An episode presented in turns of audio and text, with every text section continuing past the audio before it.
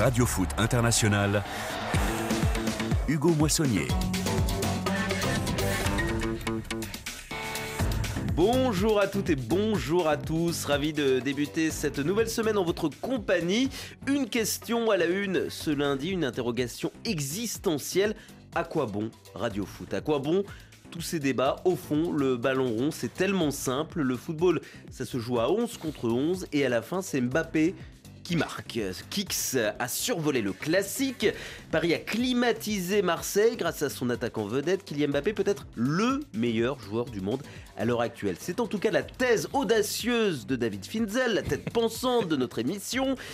Et à nos invités désormais de se positionner en toute objectivité, n'est-ce pas Eric Rabessandratana Bonjour. Je, je, suis complètement d'accord. Bonjour euh, Hugo, bonjour à tous. Je suis complètement d'accord avec David Finzer. Oui, ancien capitaine du, du, PSG, donc euh, totalement neutre dans l'affaire. en tout cas, votre ancien club Eric se sort peu à peu de son marasme. Le foot féminin Français aimerait pouvoir en dire autant. Des joueuses vedettes sont en conflit ouvert avec leurs sélectionneurs ou sélectionneuses et leurs dirigeants au point de se mettre en retrait de l'équipe nationale. Une crise majeure à quelques mois à peine de la Coupe du Monde. Le toujours très pondéré et diplomate Hervé Penaud va tenter de trouver une issue à ce conflit. Bonjour Bonjour, mais quel plaisir d'être avec vous. Je demanderai quand même l'avis de David Finzel. Parce qu'à mon avis, il doit avoir aussi un point de vue là-dessus. Celui qui décide.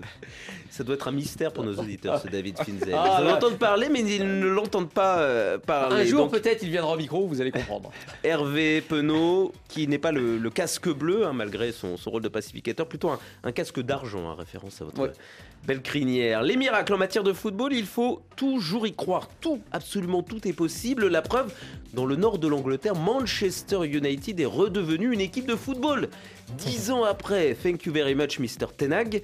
Isn't it Monsieur Bongali, qu'en pensez-vous? Bonjour. Ah oui, bonjour Hugo, bonjour à toutes et à tous. C'est vrai que Tenag a réussi à faire des choses assez incroyables. Rashford fait peut-être partie de ses meilleurs joueurs du monde, même si David Finzel a dit que c'était Mbappé. Et quand David Finzel dit quelque chose, ah moi j'ai pas entendu David Finzel se positionner par rapport à Marcus Rashford, donc je suis même pas sûr que ça vaille la peine d'en parler. Merci également Maestro Laurent Salarno à la réalisation de Radio Foot. C'est parti.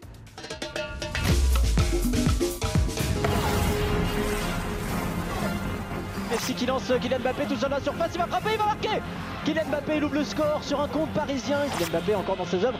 Côté gauche, il va tricoter, il va centrer. Deuxième but, c'est Lionel Messi. C'est l'inverse de tout à l'heure, c'est la passe de Mbappé pile dans le tempo pour Lionel Messi qui a surgi. Ça fait 2-0. Qui attention, une petite louche, la reprise de volée. Et 3-0, c'est magnifique ce qu'ils vont faire les, les Parisiens. Fabien Ruiz qui a remonté le ballon à grand enjambé, il l'a passé à Lionel Messi qui a une petite louche.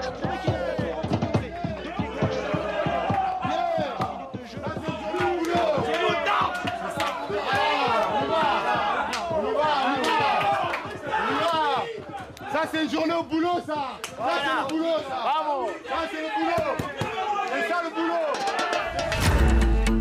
Il court trop vite, il est monté trop haut dans la hiérarchie du football, il est tout simplement trop fort. Kylian Mbappé a réglé le classique hier et pour lui, ce n'est, vous l'avez entendu, qu'une journée de boulot comme les autres. Magnifique doublé, Passe décisive fantastique pour Messi, qui a pas été mal non plus. 3-0 au Vélodrome. Record de but égalé pour le PSG, hein, du côté de Mbappé, 200, tout rond comme euh, comme Cavani, c'est ça. Oui, oui, c'est ça, c'était Cavani. mais bon, j'ai un peu oublié. Kylian Mbappé, l'homme euh, auquel on ne parle pas d'âge, l'homme aux, 3 voire 4 buts en finale de, de Coupe du Monde, la même finale. L'homme aux 29 réalisations, 29 apparitions cette saison. Alors, on parlera de, Paris, de Marseille, de la Ligue 1, du classement, de toutes ces choses du passé, le collectif. Mais euh, on est en 2023, alors on va faire très 2023. On va se centrer sur un joueur.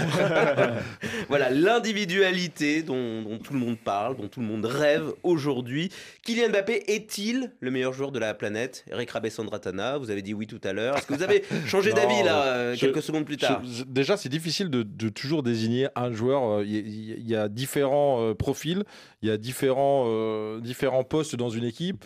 Euh, bien sûr que l'attaquant, on le met en lumière et forcément, avec les qualités qu'a Mbappé, euh, il sort du lot, c'est indéniable.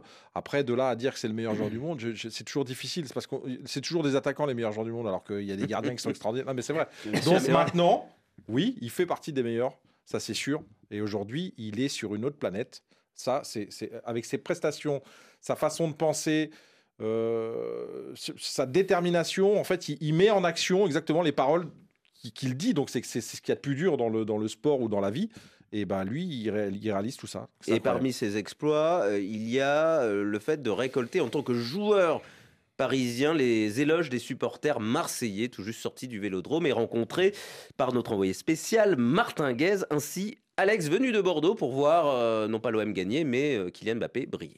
Battu surtout par Mbappé quoi. Voilà après quand il y a un joueur comme ça en face c'est compliqué de rivaliser. Nerva mais il est au-dessus. Euh, Là aujourd'hui ce soir il n'y a rien à dire. Il, est- il était vraiment meilleur. Donc euh, bon, déçu mais euh, il y a une logique dans- quand on voit le joueur quoi. On voit la différence et on l'a vu aussi les précédents matchs de Paris. euh, Ça n'a pas été euh, les mêmes matchs euh, que quand il est là effectivement. Mais on était content, il y a une belle ambiance. On était content de venir pour voir ce beau spectacle. Vous êtes un habitué du Vélodrome, vous en avez vu des classiques On vient de temps en temps, effectivement, et euh, pour les gros matchs. Et là, effectivement, on est, comme je le disais, on est déçus, mais bon, en même temps, on est toujours ravis de voir la- l'ambiance qu'il y a dans ce stade. Ils se remet rien en jeu pour le, le reste de la saison, donc euh, on va croiser les doigts pour qu'ils gardent cette deuxième place. Quoi. Salim Bengali, les supporters marseillais sont presque réduits au rôle de de spectateurs euh, admiratifs, un peu comme à, à l'opéra. On est venu, on a vu le génie Mbappé. Il y avait a plus, plus de bruit qu'à l'opéra quand même. Vous savez, avec nos, nos petites lunettes là pour voir de, C'est ça, pour voir de ça, loin. à seul œil, effectivement, pour euh, observer et au final se rendre compte que oui, peut-être ils ont vu sous, les- sous leurs yeux le meilleur joueur actuel du monde. Pour répondre à votre question, je me souviens d'un exemple il y a quelques années, un Barça-PSG, PSG-Barça, plutôt Barça-PSG. Lionel Messi est sur le banc. Euh, C'était un quart de finale, si ma mémoire est bonne. Oui, en 2013. Le PSG marque un but, mène 1 à 0. Pastore avait marqué de mémoire. Et le PSG était qualifié à ce moment-là. Lorsque Messi est entré, alors qu'il n'était pas certain de jouer, il n'était pas à 100%, il entre. Et tout d'un coup, on voit presque les visages des joueurs du PSG. on voit une crispation, on voit presque une inquiétude.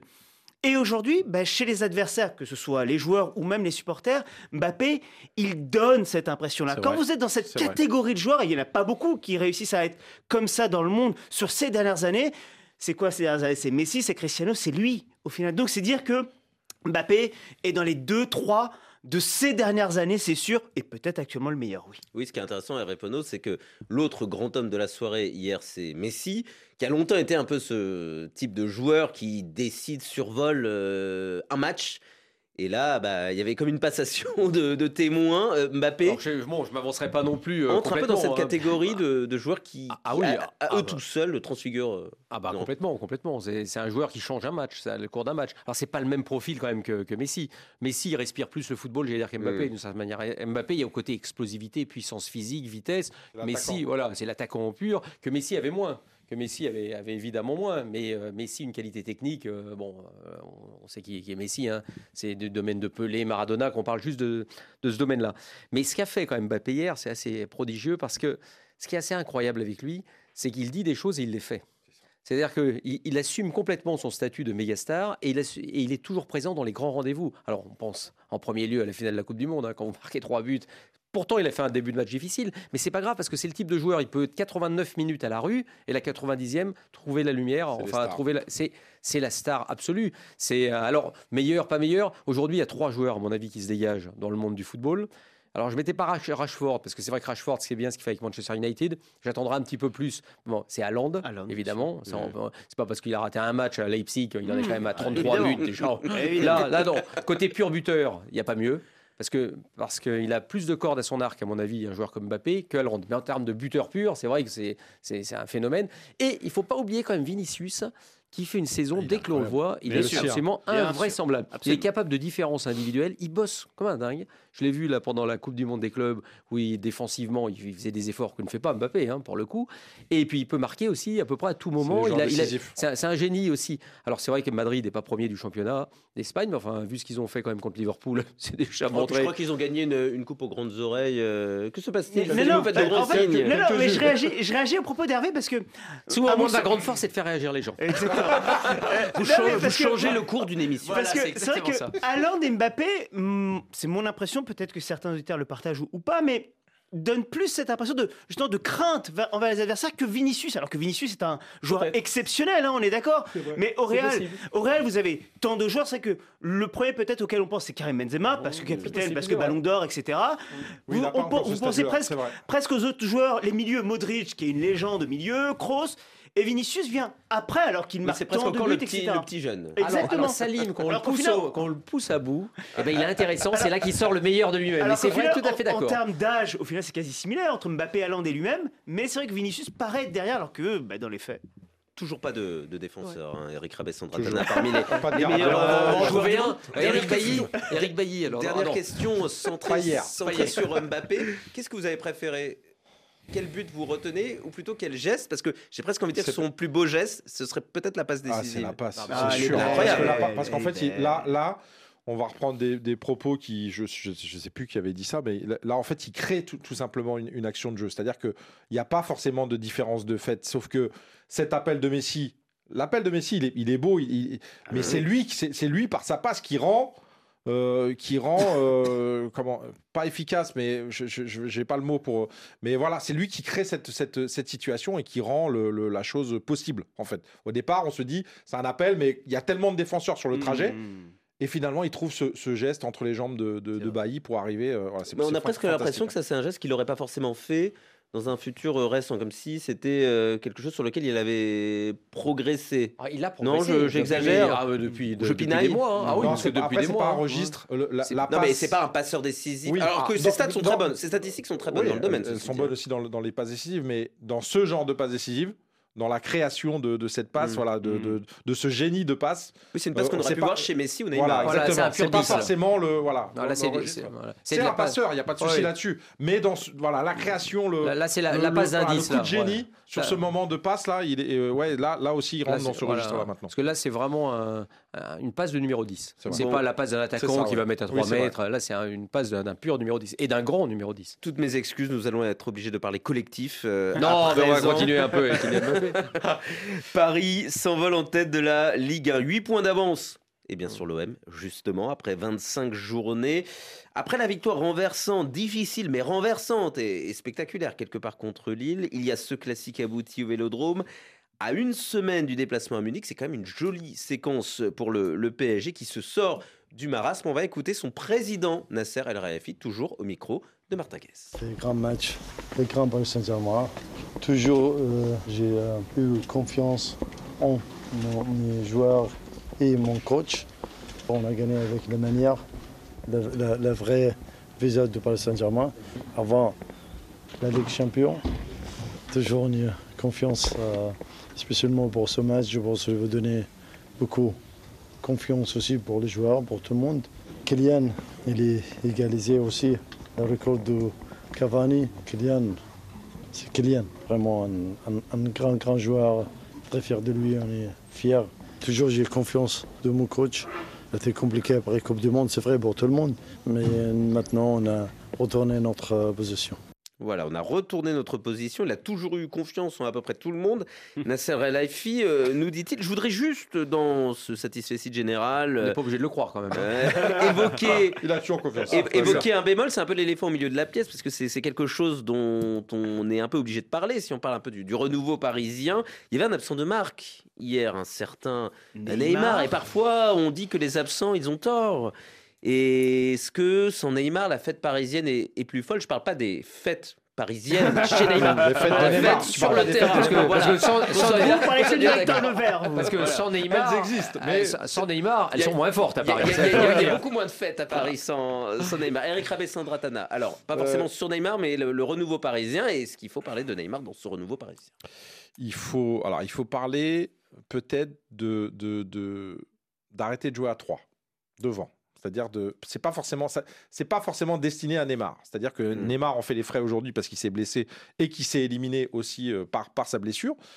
Mais je pense réellement que voilà, l'histoire des trois devant, euh, elle a fait son chemin aujourd'hui parce que euh, parce qu'aujourd'hui tu n'as pas le, le milieu de terrain pour jouer comme ça. C'est-à-dire que hier il était là, il est, ils ont fait le travail comme il fallait hier, mais c'est tellement euh, pas assez souvent que aujourd'hui tu ne peux pas jouer avec les trois. C'est-à-dire que le jour où tu auras recruté ce qu'il faut au milieu de terrain, dans le travail, dans, le, dans la compensation de, de cette absence de travail défensif des trois devant, quand les trois jouent devant, s'ils sont décisifs comme, comme, ils, comme ils ont leur- ce, niveau-là, comme hier par exemple, euh, Messi Mbappé, ils l'ont fait au début de saison quand tu, quand tu vois l'efficacité devant, euh, quand le match de Lille, le, match, voilà, ces matchs-là ont été euh, très efficaces de la part des Parisiens. Si tu n'as pas un minimum de travail défensif d'un des trois devant, c'est pour ça que je dis qu'il faut arrêter de jouer à trois devant. Il faut, il faut jouer euh, simplement avec euh, ou Messi, euh, Mbappé, ou Mbappé Neymar, on n'enlèvera jamais Mbappé parce qu'aujourd'hui Mbappé c'est le, c'est le, le projet du Paris Saint-Germain, c'est sûr.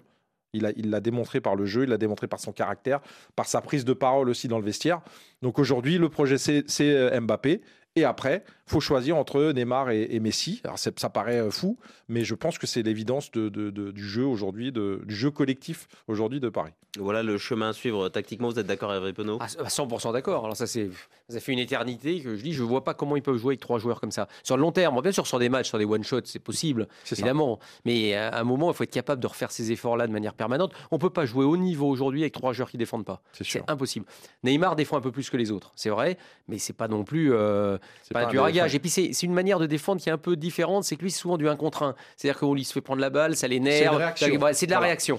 Donc il n'est pas dans, dans la connaissance collective du jeu défensif. Donc ça peut, ça peut poser problème.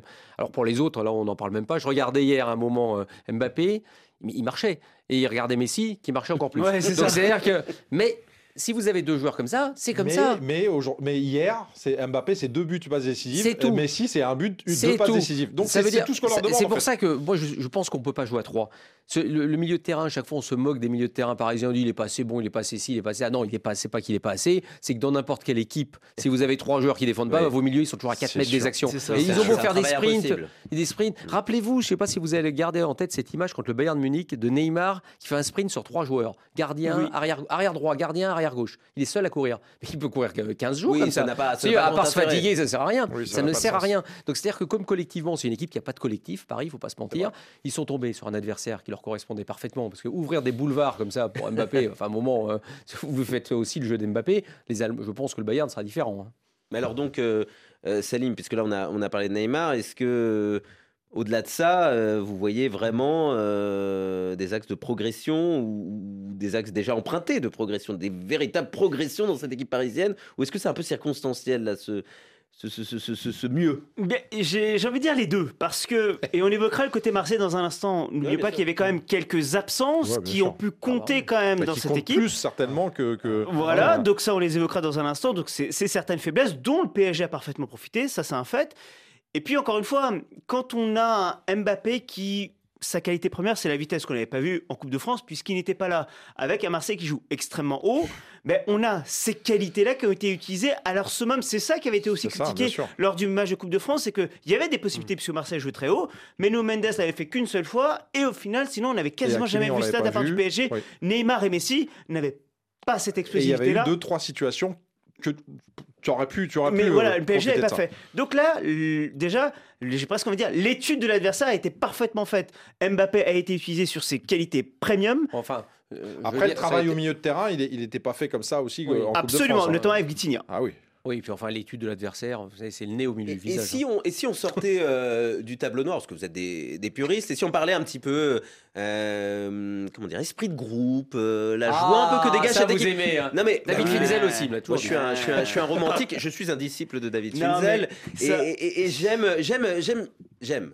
J'ai pas vraiment à donner mon avis, mais je trouve que voilà, il y a une séquence d'un PSG qui dégage un tout petit peu plus de sentiments collectifs. Il y a eu les joies. Scènes regardez de le but de. Messi. Le but de Messi. Première chose qu'il va faire, c'est qu'il va euh, Il va féliciter remercier, Mbappé. il va Première remercier. Mbappé, ouais. C'est c'est pas toujours le cas des joueurs. Des fois, ils, ils sont contents de marquer, donc c'est déjà une explosion personnelle. Et là, ça a correspondu quand même à une séquence où on a tellement dit que c'était que des individualités qui veulent montrer qu'il y a eu la vie d'un collectif aussi. Et juste pour vous pour compléter, je vous donne la parole à Eric Rabé-Sandratana. Il y a eu aussi, euh, faut le dire hein, pour nos auditeurs qui ne sont pas parisiens, un entraînement ouvert au public. C'était Oui. une première Ouais, ouais. sous l'ère qatarienne euh, au Parc des Princes. Et ça a été un succès. C'était il y a 30 000, quelques 30 jours. 30 000 personnes, ouais. 35 000, Donc ouais. euh, voilà, il y a quelque chose de plus sympathique, voilà, qui se dégage de ce PSG. Et vous parliez notamment avec des, des scènes de liesse dans les ça. vestiaires après la victoire contre Marseille. Ben, en fait, on, on a vu une réaction d'équipe euh, normale, j'ai envie de dire. Alors, c'est un classico, donc c'est ça, ça, ça, ça amplifie un petit peu aussi euh, peut-être la joie. Et voilà. Mais, mais j'ai- rarement vu le Paris Saint-Germain euh, fêter un- une victoire autant dans un vestiaire.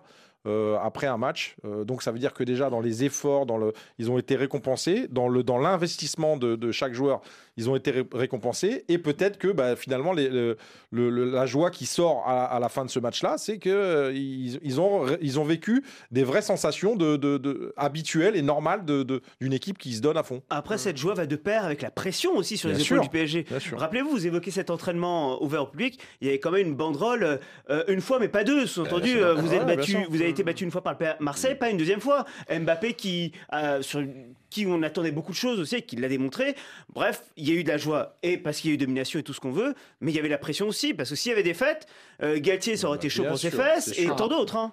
Ah bah Galtier, de toute façon, il est sur un fil. là. Autre bémol le fil pour s'appellera le, le Bayern. hein. autre bémol pour le pour le, le PSG, la blessure de Presnel Kimpembe, euh, Ah, déjà malchanceux euh, ces derniers mois et qui devrait être a priori sur le flanc jusqu'à voilà. la fin de si la c'est le tendon saison. Et même le début Et- de la prochaine et, saison. hein. Et vraiment, c'est très chaud aussi pour la ligne défensive du PSG. Ah Parce bah, qu'à un moment donné, vous avez encore toutes ces compétitions. Enfin, le championnat a finalisé et la Ligue des Champions. Imaginez, on ne souhaite pas, mais une autre blessure, un autre un- suspension, que sais-je. Ramos, on a, il a, il a- les années dernières années, en tout cas, il a montré qu'il avait parfois, parfois quelques faiblesses physiques. Là, pas cette année. Et, hein, et donc puis bon. vous êtes repassé à 3 derrière. Ça, c'est le changement en fait. Ça, oui, oui, peut-être Oui, mais si vous perdez un de vos Mais défenseurs, ouais, c'est un peu le souci. Oui, limite bon. réservoir. Je veux dire, aujourd'hui, ton, ton collectif et la, la, peut-être euh, ce que, ce, que, ce que demande ton jeu, c'est de jouer à 3. Ça, ça me paraît évident par Oui, rapport à parce la que réaction. de deux devant. hein. Parce que hier, bah oui, Ouais, Bah, c'est ouais. tout est là. c'est ça, bien sûr. Si t'as les trois de devant, ça devient difficile. Et si on parlait un petit peu de Marseille, mention passable pour euh, non pas la bouillie, mais la, la bouillabaisse hein, euh, d'Igor Tudor, le coach marseillais obligé évidemment de composer avec des blessures, des suspensions, celles euh, ô combien importantes de Chancel Mbemba notamment. Alors résultat, on a eu un Nuno Tavares euh, à droite euh, qui a raté des, occasions. Ça aurait pu- ça aurait, meilleur. ça aurait pu fonctionner, mais on a surtout eu le droit, euh, malheureusement pour lui, un Eric Bailly euh, complètement dépassé en, en défense, complètement débordé en défense centrale par Kylian Mbappé. pas- alors qu'il était au, pas- au. On va écouter et- Eric Bailly, Hmm. pardon, euh, nous parler du, du match, et puis je vous donne la parole juste après. Je suis frustré parce que voilà, déjà à ma sortie, il y avait déjà 3-0. Les sifflets ou pas, finalement, c'est normal. Tu perds chez toi 3-0, c'est normal que les gens ne soient pas vraiment contents du résultat. Certes, ils ont gagné 3 points très importants voilà, à l'extérieur. euh, c'est quand même une grande équipe. C'est ce que je dis, c'est des petits moments de, concentration qui ont payé cash. Là. Finalement, c'est une défaite vraiment très, très, très difficile. Essayons maintenant de, de passer à autre chose et voir comment entamer euh, la semaine euh, qui arrive. Des circonstances atténuantes, il faut le rappeler, pour Eric Bailly. Dépassé par Kylian Mbappé, qui ne le serait pas d'une Ouais, certaine non, manière, et en plus lui-même a une saison vraiment euh, Ah ouais, compliquée. Là, là, Bailly, moi, euh, Eric Bailly, c'est pas ce match-là. C'est une victime là. C'est- Là, franchement, le, le pauvre, il revient physiquement. Non, Non, là où il a été, hein. là, non. on peut l'accabler parce qu'il y a quand même un, un- un élément où on peut l'accabler, c'est qu'en Coupe de France, il a failli détruire un joueur, ce qui lui a valu sept matchs de suspension. C'est ça qui a cassé euh, sa, dynamique. Mm. Parce que sinon, il aurait joué, il aurait été titulaire. C'était un titulaire indiscutable à l'OM, une fois qu'il commençait à être physiquement dans le coup. Là, le problème, il revient après cette match, donc on l'accable pour évidemment la blessure, parce que, attention, il n'a pas rigolé avec le joueur adverse. hein. Non. Rappelez-vous, c'est une grave, grave, grave blessure. D'ailleurs, il s'est- excusé. Mm. Il revient sur ce match-là, il tombe sur, alors peut-être le premier ou le deuxième ou le troisième meilleur du monde, et qui va à peu près à Il y en avait deux, 270 000 km/h. Et lui, Eric Bailly, qui n'est pas un joueur lent, attention, Ouais. mais, qui a- mais qui manque de rythme. Bah oui. Mais comment voulez-vous faire? Alors, comment voulez-vous marquer? Alors, là, on va demander à Eric, comment on marque? Est-ce qu'on le marque proche ou on n'ose pas, parce qu'on se dit si on va proche sur le premier appui, il est parti, ou on, on se donne 2 mètres. Mais quand vous vous donnez 2 mètres, vous êtes pris aussi, donc vous C'est- êtes pris tout le temps. C'est c'est à, c'est à la- à l'appréciation du joueur, mais Toi, tu- je, toi- moi, toi, moi, je, moi, toi. je pense que tu, tu peux il tu peux pas défendre tout seul en fait. Il faut défendre à Bah, deux. là, c'est tout. Donc c'est donc euh, si t'es à deux, ça Mais sera là, on plus était facile. plutôt sur une espèce de marquage individuel, euh, Bah, un il- peu à l'ancienne je finalement. pense qu'il euh, voulait, je pense qu'il voulait faire ça, sauf que un marquage individuel sur Mbappé, euh, non. si, si, si- s'il a deux mètres de, en plus. Quand on voit, quand on voit quand il part comme ça là, c'est-à-dire qu'il est, il est, à- il est collé à, à Bailly et en fait il se décale en courant vers le but adverse, il se décale sur la même ligne donc sans, sans être euh, hors jeu, il se décale de 2 mètres et une fois qu'il a pris cette différence, après tu peux toujours courir derrière, et c'est en plus, c'est mort. Tu vois que Eric Bailly, notamment sur le premier but, Mais euh, encore une fois, Il on fait pas d'erreur. hein. Bailly c'est- fait pas d'erreur. C'est parce que en face, t'as un mec qui Mais qui c'est est- ça. voilà. Et, et le truc, c'est que pendant. faut être tellement focus et sur le jeu, mais Ah sur bah, le joueur qu'il faut tout le temps le regarder. puis- et puis, il y a le une- passeur. Pendant une Ah bah seconde oui. à Andé, Bailly ne le regarde pas. Bien sûr. Et en une seconde, fini. Mbappé a déjà pris 5 C'est mètres. Non, et puis tu es obligé, de- tu dois à la fois regarder le joueur et regarder la balle. Bon, il faut Ah, regarder le ça. joueur évidemment, hein, parce que c'est le problème. Il et, l'OM et Eric Barry auront l'occasion de se consoler dans, dans la semaine contre Annecy en, en Coupe de France. La saison, elle est loin d'être terminée pour l'OM, deuxième du, championnat, mais désormais distancé de 8 points par le Paris c'est pas Saint-Germain. grave. Ce qui s'est passé, on s'est rendu compte que l'OM, effectivement, avait un seuil de compétence ou d'incompétence par rapport au Paris Saint-Germain. trop juste. trop juste, c'est tout simplement. Mais ce qu'ils font là, ils font une méga saison. Bien sûr. Ils Bien peuvent sûr. encore gagner la Coupe de France. Absolument. Et la défaite de Monaco leur laisse toujours deux points d'avance sur Monaco. Donc, euh, rien pour eux, rien n'est rien n'est perdu. C'est bon? Voilà, c'est bien. tout. Eh Ce que je voulais dire. Eh bien, on enchaîne.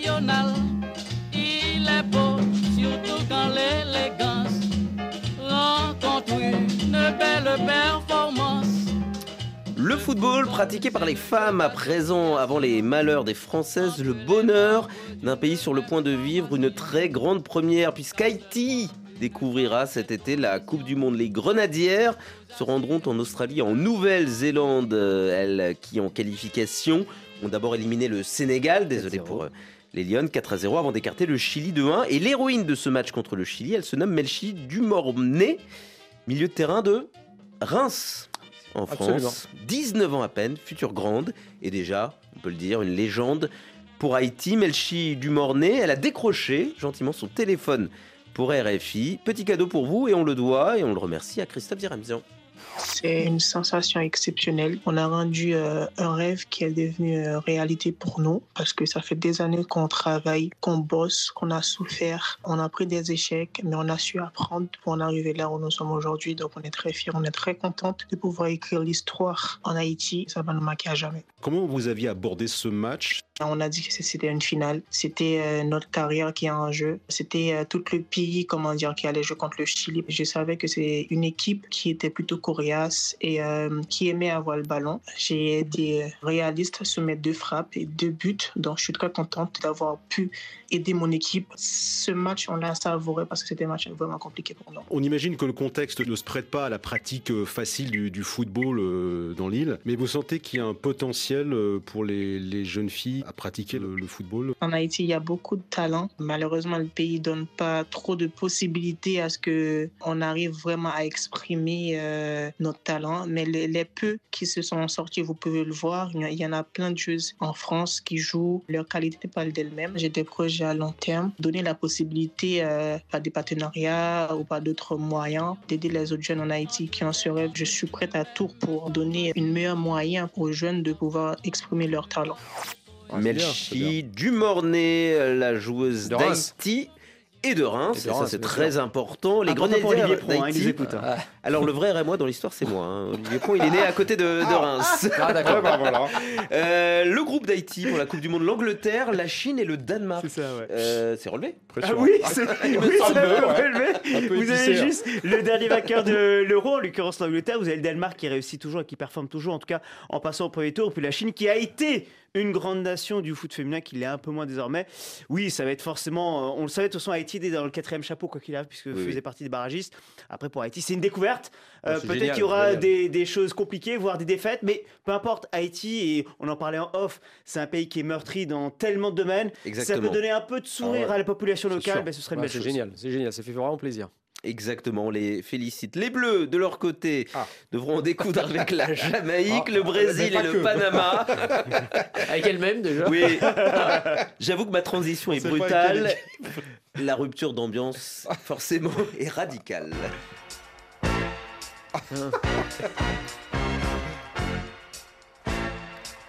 David Finzel, encore lui. bravo. Avec l'idée de, de la musique. Ah, ça m'étonne pas. C'est un classique, hein, le générique de Dallas pour évoquer Ah bah. les, les querelles Mais qui est byzantines. JR au final? Est-ce que c'est que c'est- Justement, c'est la question que je vais vous poser. Ah, la crise, euh, WR. Wendy Renard. la crise couvée depuis plusieurs années au sein de l'équipe de France féminine. Et alors là, le couvercle, il a littéralement explosé ces derniers jours. Annonce choc de Wendy Renard, défenseuse lyonnaise, surtout capitaine de l'équipe de France, qui se met en retrait de la sélection pour, je cite, préserver sa santé mentale. Les mots sont Ouais, très fort. très forts. Wendy Renard imité par euh, des vedettes parisiennes, Diani et, et Katoto, dans le viseur de ces joueuses, soutenues par d'autres, pas qu'en France, hein, des stars internationales comme Megan Rapinoe, l'encadrement des Bleus et notamment la sélectionneur ou sélectionneuse depuis 2017, Corinne Diacre. Quelle sortie de crise possible quand on en est là à quelques mois d'une Coupe du Monde? C'est les joueuses contre la coach, on peut presque résumer ça comme ça. Vous arbitrez ça? Moi, je- Comment? Je- Moi, j'aime pas déjà le, le- le- le- la manière, je l'aime pas. Après, je, peux- je peux comprendre s'il y, a- s'il y a vraiment des, je- s'il y a vraiment des tensions des, des- depuis, depuis autant de temps. C'est-à-dire que ça avait déjà commencé euh, il, y a, il y a longtemps aussi. hein. donc, euh, euh, elle n'est pas très appréciée. D'autres joueuses Oui, d'autres ont, joueuses. euh, Et tout le hein, exprimé- qu'elle, hein, c'est vraiment un truc. D'autres euh, joueuses voilà, avaient donc- exprimé qu'ils ne sont plus en équipe de France. On pense à Amandine Henry Voilà, ou Jenny. Le Sommer Donc lors ça- des accords avec Boadi. C'est une crise larvée. euh, voilà. Donc, depuis, bon, depuis il n'y a longtemps. pas de fumée sans feu. On, on- on se rend compte que certainement dans le, dans le relationnel, dans la, dans la façon de gérer tout ça, si en plus ça concerne tout le staff, ça veut dire que c'est, c'est, c'est- ça fait beaucoup quand même. Bah oui, parce euh, qu'ils n'ont pas d'entraîneur adjoint. Enfin, c'est l'entraîneur des gardiens qui est entraîneur adjoint, le troisième préparateur physique. C'est-à-dire que les filles ont l'impression, enfin beaucoup de filles en tout cas ont l'impression de ne pas bosser, de rien faire, pas de vidéo, pas de ci, Après- pas de ça. Alors au bout d'un moment, il y a une Coupe du Monde qui arrive. Une fille comme Wendy Renard qui a tellement donné pour l'équipe de France, elle se dit je préfère partir plutôt que de rester là-dedans parce que de toute façon, comme elle dit, si c'est pour perdre sa santé mentale, euh, ça sert à rien. Salut. Après, c'est aussi la période. On est, on le rappelle, avec la Fédération française dans une période ô combien délicate. Je parle évidemment de Ah. Noël Le Graët, qui pourrait, dans les prochaines heures, on évoque ce mardi peut-être une démission à la tête de la Et Fédération française visé foot. notamment par euh, des accusations d'harcèlement moral et sexuel sans que ce soit lié directement Oui. à, à l'équipe. Totalement. Même si moi, je le lis, je m'explique, Corinne Diacre est soutenue et pas qu'un peu par Ah bah, Noël.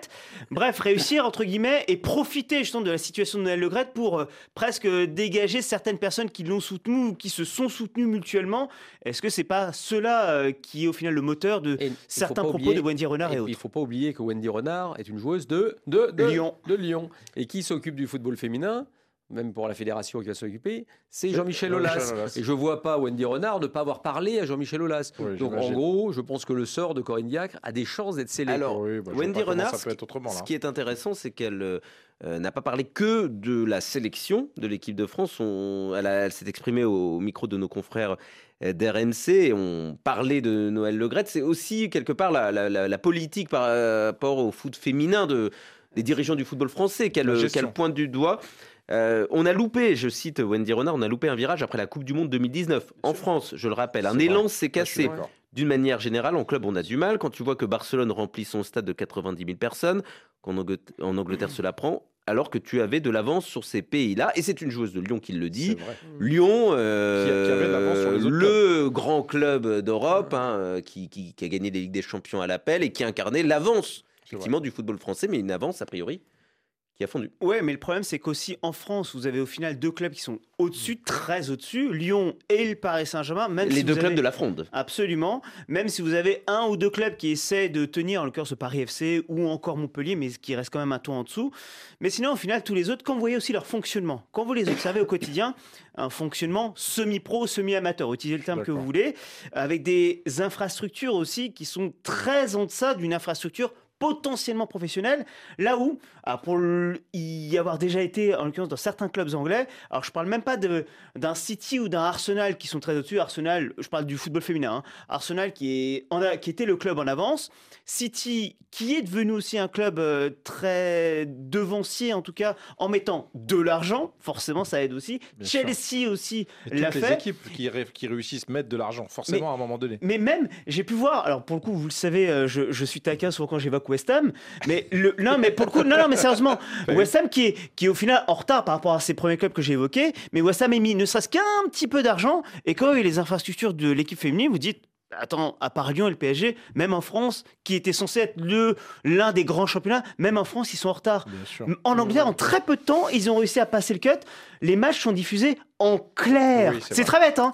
Euh, là où en France, c'est diffusé sur des canaux à péage, même en Angleterre, c'est diffusé en clair parce qu'ils ont compris qu'il fallait mettre en avant ce football féminin aussi. Eric Oui, mais je, je- je pense aujourd'hui quand même que euh, en, en dehors de ces grands clubs qu'on qu'on- qu'on voit réussir souvent, très souvent, euh, soit à l'international, soit en, en France, comme Paris ou Lyon ou un ou deux autres maximum, euh, il y, a, il y a un manque de considération euh, Ah bah tellement évident de- de- du football féminin que c'est pour ça qu'on est en retard. C'est peut-être c'est c'est ça que je pense que Wendy Renard veut mettre en lumière, c'est que on a raté le coche dans cette euh, effervescence parce que les stades étaient pleins pour la Coupe du Monde. Bien donc c'était vraiment très intéressant. Il y avait même si la France n'a pas réussi à, à passer le cap et dans, dans l'engouement et dans le, dans, le, dans le suivi de ce football euh, féminin, c'était on avait passé un cap et on n'a pas réussi à euh, fédérer et à, et à gagner cette dynamique et la garder pour, pour développer ce football féminin. Juste pour élargir, parce que finalement, euh, la France n'est pas isolée dans euh, ce contexte de, de, de- de conflit, de, querelle. En Espagne, il y a quelque chose qui se rapproche avec euh,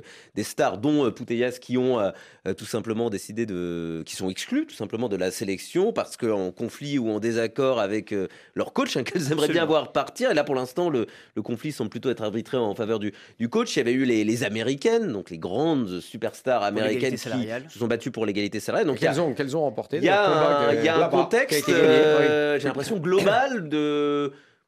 Ça fait peut-être aussi partie de la croissance hein, du, du football féminin, où il faut se, se battre pour des choses, où parfois ça passe que- par des je vais- conflits. C'est, Ouais, ça- c'est- Non, Comment non, vous je- l'analysez je, Ouais. je voulais juste donner un exemple de, de- de fonctionnement. Euh, le club de Guingamp, de féminin, qui, euh, quand, quand elles, elles- elles vont s'entraîner, il y, a- il y a un créneau qui tombe en même temps que les, les 19 ans. Et ben, elles sont obligées de laisser 10 minutes avant la fin de leur entraînement le terrain aux, aux joueurs, aux joueurs de 19 ans, des 19 ans, je parle.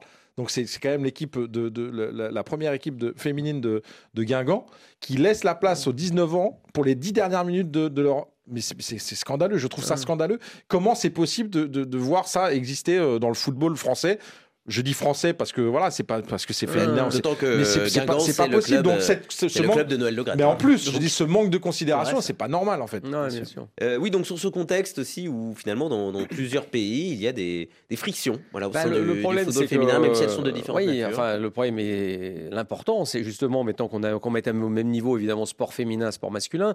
Malheureusement, ce sont euh, deux, deux, deux sports, enfin le football féminin et masculin, qui n'ont pas le même impact. Faut pas se mentir non, Non, plus. mais c'est le même Ça, football. c'est- ah bah, bien sûr, c'est le même football. Certaines euh, C'est le même militantes ne veulent football. pas qu'on parle de football féminin. parce que c'est- c'est- Oui, absolument. football C'est un peu tout. C'est pratiqué c'est par- du voilà. football pratiqué par des hommes. enfin, Bien sûr, c'est le même sport. Mm. En revanche, ça n'a pas le même impact. Ça faut pas se mentir. Et donc la difficulté, effectivement, c'est d'arriver, d'arriver à développer l'impact du football féminin en France. Alors du football pratiqué par les femmes, si vous préférez, en France. Et c'est pas si simple. Parce qu'on le voit même à, à Lyon, qui a quand même fait beaucoup pour, euh, pour cette, cette section-là dans le club. Eh bien, c'est pas de rempli non plus euh, tout le temps, loin de là. Et il y a telle différence entre les équipes de haut niveau et de bas niveau qu'en fait, là, le, le sel du sport, c'est quand même le suspense. Et quand vous savez qu'il va y avoir 5-0, 6-1, 9-1, bah, ça, ça pousse pas à, à s'y intéresser. Et, l'autre problème, Salim, je ne sais pas si c'est sur quoi vous vouliez réagir, mais est-ce que ce- c'est bon pour l'image et donc le développement du football féminin, ce genre de crise? Euh, ben, j'ai envie de dire, quand vous voyez ce, que, ce qui s'est passé aux États-Unis, donc avec cette tension qui au final a mis en lumière une inégalité, mais qui a au, fi- au final mis en avant le football féminin aux États-Unis en disant on Ouais, mais veut se battre pour nos droits et on veut montrer que on gagne, donc on mérite. Au final, ça a été une bonne chose. Au final, c'était plutôt bien vu et ça a poussé d'autres fédérations, en tout cas Mais d'autres là, ce sera toujours bien à- si, on, si on commence à changer l'encadrement à de l'équipe de France. Parce qu'on se rend bien Mais- compte que c'est un, désastre. Enfin, Bah, de toute façon, c'est pas possible. À partir Ah, du moment où tu, tu enclenches un- un- voilà, une crise comme celle-là, tu, tu peux pas continuer avec les mêmes personnes. Laissons, finir. Juste, je me permets de pas mettre sur un même pied justement la crise aux États-Unis, même celle en Espagne et celle en France. Oui, oui. Parce que quand vous évoquez le virage de 2019 avec la Coupe du Monde organisée en France, la France espérait la gagner, elle ne l'a pas fait. Au final, la France, et c'est ce qui est un moteur, souvent, on l'a vu avec l'équipe de France en 98 lorsque celle-ci a gagné la Coupe du Monde, vous gagnez, vous créez un élan de- d'adhérents ou de nouvelles adhésions, de, de nouveaux licenciés, etc. Le foot féminin n'a toujours pas gagné son grand trophée, l'équipe de France, on l'a toujours Ouais, pas fait. Là où les États-Unis peuvent et ont pu au final se permettre cela parce que les États-Unis ont gagné. Ils ont L'Espagne, l'Espagne qui partait de rien, l'Espagne est montée en flèche avec des clubs, le Barça notamment, l'Atlético aussi, le Real Madrid qui commence à investir aussi de manière massive. Là où en France, vous avez une équipe nationale qui n'a jamais réussi à le faire, vous avez une équipe au-dessus des autres, l'Olympique lyonnais, mais au final, l'Olympique lyonnais paraît presque trop seul. Même le PSG reste toujours en dessous. Ce qui fait que les crises aux États-Unis, en Espagne et en France, ne sont pas les mêmes non plus. Allez, quelque chose me dit qu'on va reparler de cette équipe de France. Oui, il y a des chances. Dans pour les, le nouvel euh, entraîneur, dans déjà. les, dans les prochains jours. En parlant d'un d'un football qui se construit, qui, qui monte, on va parler de ce petit club qui est Manchester United.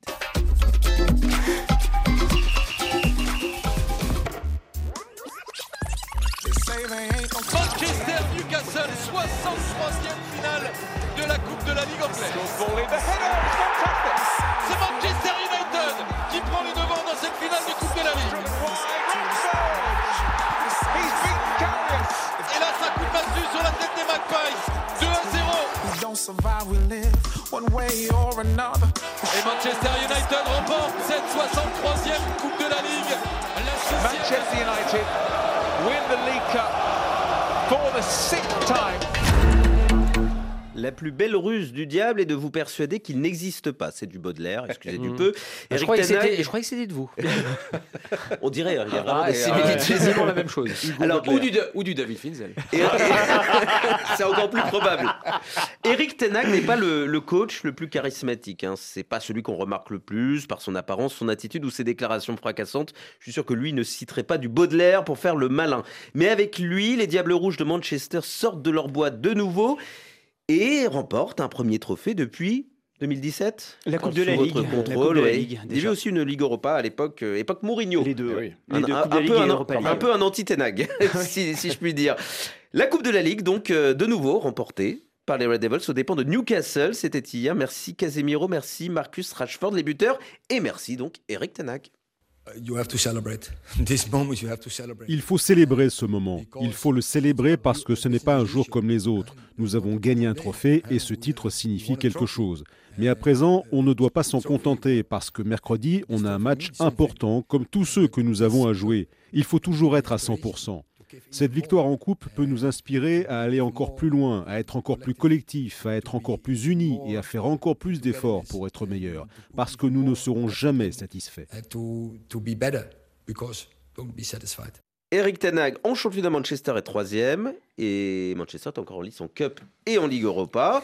On a l'impression qu'avec le néerlandais, Ten Hag, eh bien, tout le, sur le banc, pardon, tout semble possible et que dix ans après le départ de Sir Alex Ferguson, Salim Bongali, on a enfin trouvé un successeur crédible à On a- l'Écossais. On a l'impression, en plus, vous évoquez le cas Sir Alex Ferguson, c'était il y a quelques jours cette fameuse photo qui a été publiée dans les journaux où on voit Ten Hag dîner avec Sir Alex, c'était après une victoire, je ne sais plus laquelle, en championnat, où euh, les deux hommes donc, sont dans un restaurant discret en plus, au fond d'un resto, et il y a quelqu'un qui a réussi à les prendre en photo en train de, de discuter, de, de dîner ensemble. Est-ce que oui, enfin on l'a trouvé, c'est que Ten Hag, en début de saison, je vais être très transparent, je fais mon coup de pas, j'y croyais pas, perso, à son adaptation. Et en plus, c'est vrai que les premiers matchs et les premières semaines ont été très délicates pour Manchester il prend même United. une claque euh, À Brentford, à 4 buts à voilà. 0. Avec un Cristiano Ronaldo, ben, il savait pas comment le gérer aussi. Est-ce que je le titularise, mais j'arrive pas à jouer avec lui? Ou est-ce que je le mets sur le banc et je me chope peut-être une crise? Au final, il a fait des choix. Et ça, Bruno Fernandes, même il y a quelques semaines, l'a salué lui-même en disant il nous a montré des choses qu'on pensait pas possibles. Il sous-entendait Bruno Fernandes, euh, sans le dire, ben, le cas Cristiano Ronaldo, on le met l'écartant au final du groupe. Ben, au final, Eric Ten a fait des choix. Et puis, il y a aussi des joueurs, et on les évoquera, Casemiro notamment, qui a montré des choses qu'on ne pensait pas possibles, que je ne pensais pas possibles, d'autres aussi dans son adaptation au foot anglais. Bref, techniquement, ça marche. Dans ses propos, ça marche. On a l'impression que la victoire appelle la victoire. Il est sur une série assez dingue. Mourinho, vous évoquiez 2017, il avait gagné la Coupe de la Ligue, puis quelques semaines après l'Europa League. Ça pourrait être ça, voire davantage. Il est en Cup en huitième de finale. En championnat, il est pas loin. Il pourrait pourquoi pas faire le quadruplé Sauf, même. sauf que Mourinho ou Van Gaal, qui n'ont pas forcément démérité, qui ont gagné des titres avec euh, United après Ferguson, et qui sont évidemment de grands coachs, donnaient l'impression que ça ne collait pas. Et là, avec Van Hag, on a l'impression... Ten Hag, pardon. Le- la- la- lapsus. on a l'impression que la greffe prend comme si son caractère, justement peut-être un petit peu taiseux. Il y avait eu un, magnifique portrait fait par nos confrères de, de SoFoot il y a, il y a quelques mois. C'est pas la personnalité la plus emballante à première vue, mais c'est un dingue de football, un, un très grand bosseur qui a fait des miracles avec euh, l'Ajax. On a l'impression que c'est ce qu'il fallait, ce type d'entraîneur-là précisément à Manchester ça- United. vous le savez qu'après, hein, parce que c'est compliqué. Parce qu'il y a un moment, euh, il était pas. C'est le pas- pas principe loin- souvent de cette émission. Oui, pas loin de prendre la porte quand même. Donc, euh, Ah il faut, faut pas l'oublier. C'est-à-dire que des fois, ça se joue. C'est c'est ça qui est drôle avec le football. Et d'ailleurs, euh, dans l'histoire de Manchester United, vous avez vu Ferguson aussi, qui était à un match de prendre la porte, et puis vous avez vu ce qu'il a fait ensuite. Ce qui est intéressant avec Ten Hag, alors je sais pas si en termes de charisme, il en a ou il en a pas. Moi, c'est bizarre. J'ai plutôt la sensation que c'est quelqu'un qui, a qui a une forme de charisme. Peut-être pas un grand gueulard, mais il a quelque chose. Je trouve, il par- dégage quelque chose. Décisions, il en a, déjà. Par- déjà par ses sûr. décisions. Et puis surtout, il a une vraie idée du football qu'il veut pratiquer. Et ça, c'est capital. C'est-à-dire quand il est arrivé, il a voulu jouer d'une certaine manière. C'était pas simple. Il s'est adapté d'ailleurs parce qu'il n'a pas joué comme il voulait véritablement. Non, et aujourd'hui, aujourd'hui, il revient beaucoup plus à ce qu'il voulait. Et euh, force est de constater que les joueurs ont réussi à le suivre parce que ce qu'il faut, c'est avoir l'adhésion des joueurs. Si vous l'avez pas, vous pouvez faire ce que vous voulez, euh, vous pouvez partir. hein. Là, il a réussi à convaincre ses joueurs que c'était possible. Parce que même pour des joueurs, d'avoir Cristiano Ronaldo, qu'on le veuille ou non, surtout qu'il avait quand même mis 20 buts la saison dernière. Absolument. Et vous dites, eh bien, attendez, on va pas l'enlever comme ça. C'est quand même Cristiano Ronaldo, parce que ça reste Cristiano Ronaldo. C'est comme si Messi, vous l'enleviez du Paris Saint-Germain, les, mais des joueurs qui jouent avec lui disaient, attendez, c'est quand même Messi, c'est pas n'importe qui. Et il a réussi ce tournant-là. Et puis il a eu, de, il a eu, c'est pas de la chance, hein, mais il a eu dans les moments, vous savez, où ça peut basculer d'un moment, d'un- dans un sens ou dans l'autre, ça basculait pour lui. Tant mieux, et parce que là, pour le coup, vous avez Manchester United où il a relancé des joueurs. Rashford, on parlait de Rashford C'est tout à l'heure, qui a un ouais, niveau qu'on l'a jamais connu. Rashford, Euh, Rashford, c'est 14 buts en 16 matchs.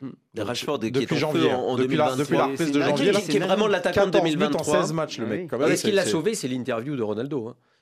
Comme Oui, ça, il qui a permet- perdu- qui bah permet non, de mettre ah, Ronaldo sûr. dehors assez facilement, Ah bah, parce que là, Ronaldo était, est parti, alors qu'il l'aurait toujours dans le groupe. Je sais pas comment ça va passer. Eric Après, après, je pense que ce qui, ce qui fait qu'il a l'adhésion de, de, de tout le monde, c'est que bah, avec la décision de Ronaldo, il a pensé équipe. Il n'a pas pensé, euh, il a, il a pensé équipe. Et c'est peut-être pour ça que finalement tout le monde s'est rendu compte que sa décision d'enlever Ronaldo, parce que bah, Ronaldo c'est Ronaldo c'est Messi, c'est-à-dire que tu as un mec dans cette équipe qui est Ronaldo ou Messi, et bah tu, au départ comme comme c'était le ils aimantent le, le, le- le ballon, tout le monde veut jouer avec, Mais t'as presque une ça, hein. obligation. Absolument. T'as, presque une obligation de donner le ballon alors que le jeu est peut-être c'est peut-être exactement. Vous êtes, euh, c'est- exactement ça. C'est, le problème c'est que ça, ça ça ça rend presque facile la lecture de ton jeu. Et du coup derrière le fait d'enlever et de se dire non nous on est collectif et ben derrière tout le monde adhère et puis les résultats sont là Salim Mangali, leur tour. Je voulais vous poser une question. On parle de l'avenir. Le problème, c'est que l'avenir de United, il n'est pas tout à fait certain, puisque le club est sur le point d'être acheté avec des projets très différents, dont un euh, qui euh, évoque également le PSG, puisque ce serait Décidément. des investisseurs euh, venus du, du Qatar. Euh, donc cette reconstruction, est-ce qu'elle n'est pas un peu précaire aussi? Aujourd'hui, euh, tr- c'est très bizarre d'ailleurs parce que dans la presse anglaise, notamment au lendemain du, du match de, de cette victoire, je lisais euh, tout à l'heure des, des papiers euh, qui, en gros, expliquaient que cette victoire justement en appelle d'autres. Mais on ne parle pas du tout de la vente dans ces papiers-là en l'occurrence. On, on reste sur le moment présent, j'ai presque envie de dire, sur les matchs à venir. On ne s'emballe pas sur Ineos, en l'occurrence, ce sont les deux projets, soit le Qatar, soit Ineos pour potentiellement racheter Manchester United. J'ai presque envie de dire, pour l'instant, on préfère euh, se focaliser sur ça et attendre peut-être dans quelques semaines, quelques mois, si euh, le, un rachat arrive.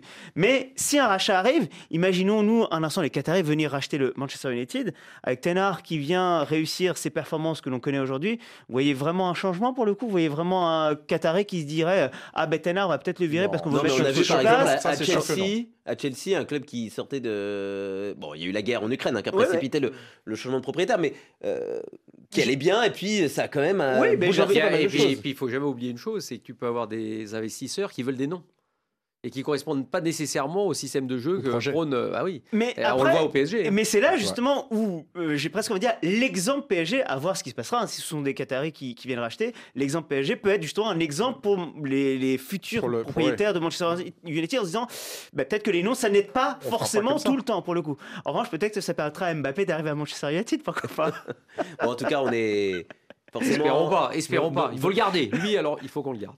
Oui, mais bon, on est, on est quand même content de voir euh, Manchester United, hein, qu'on soit supporter ou Mais pas. il n'empêche, content ou pas, redevenir en un club, France. euh, un club crédible, parce que c'était oui. aussi, c'était aussi un Mais- petit peu ça l'enjeu. Mais, mais vraiment, en tout cas, j'assiste. Là, on a vu la performance de United face à Barcelone, notamment en Europa League. United va affronter le Betis, et c'est loin d'être fin, évidemment. Mais pourquoi pas, un- j'insiste, un doublé, un triplé de coupe, voire plus. United peut le faire avec Tenard. Il y a quelques mois ou quelques années, on se disait pas ça. Maintenant, Et n'hésitez pas, euh, c'est pas très cher, les cours de néerlandais par Salim Bongali. Ah oui. Il est excellent, vous avez entendu. hein. Maîtrise, euh, maîtrise très très bien le néerlandais. Merci beaucoup Salim au pour plaisir. le, le double emploi. Ah, merci beaucoup Hervé Penaud, merci beaucoup Eric Rabé Sandra Tana, merci Plaisir. au maestro Salardo et merci à qui évidemment? Ah, À David Finzel. Ah, toujours. évidemment.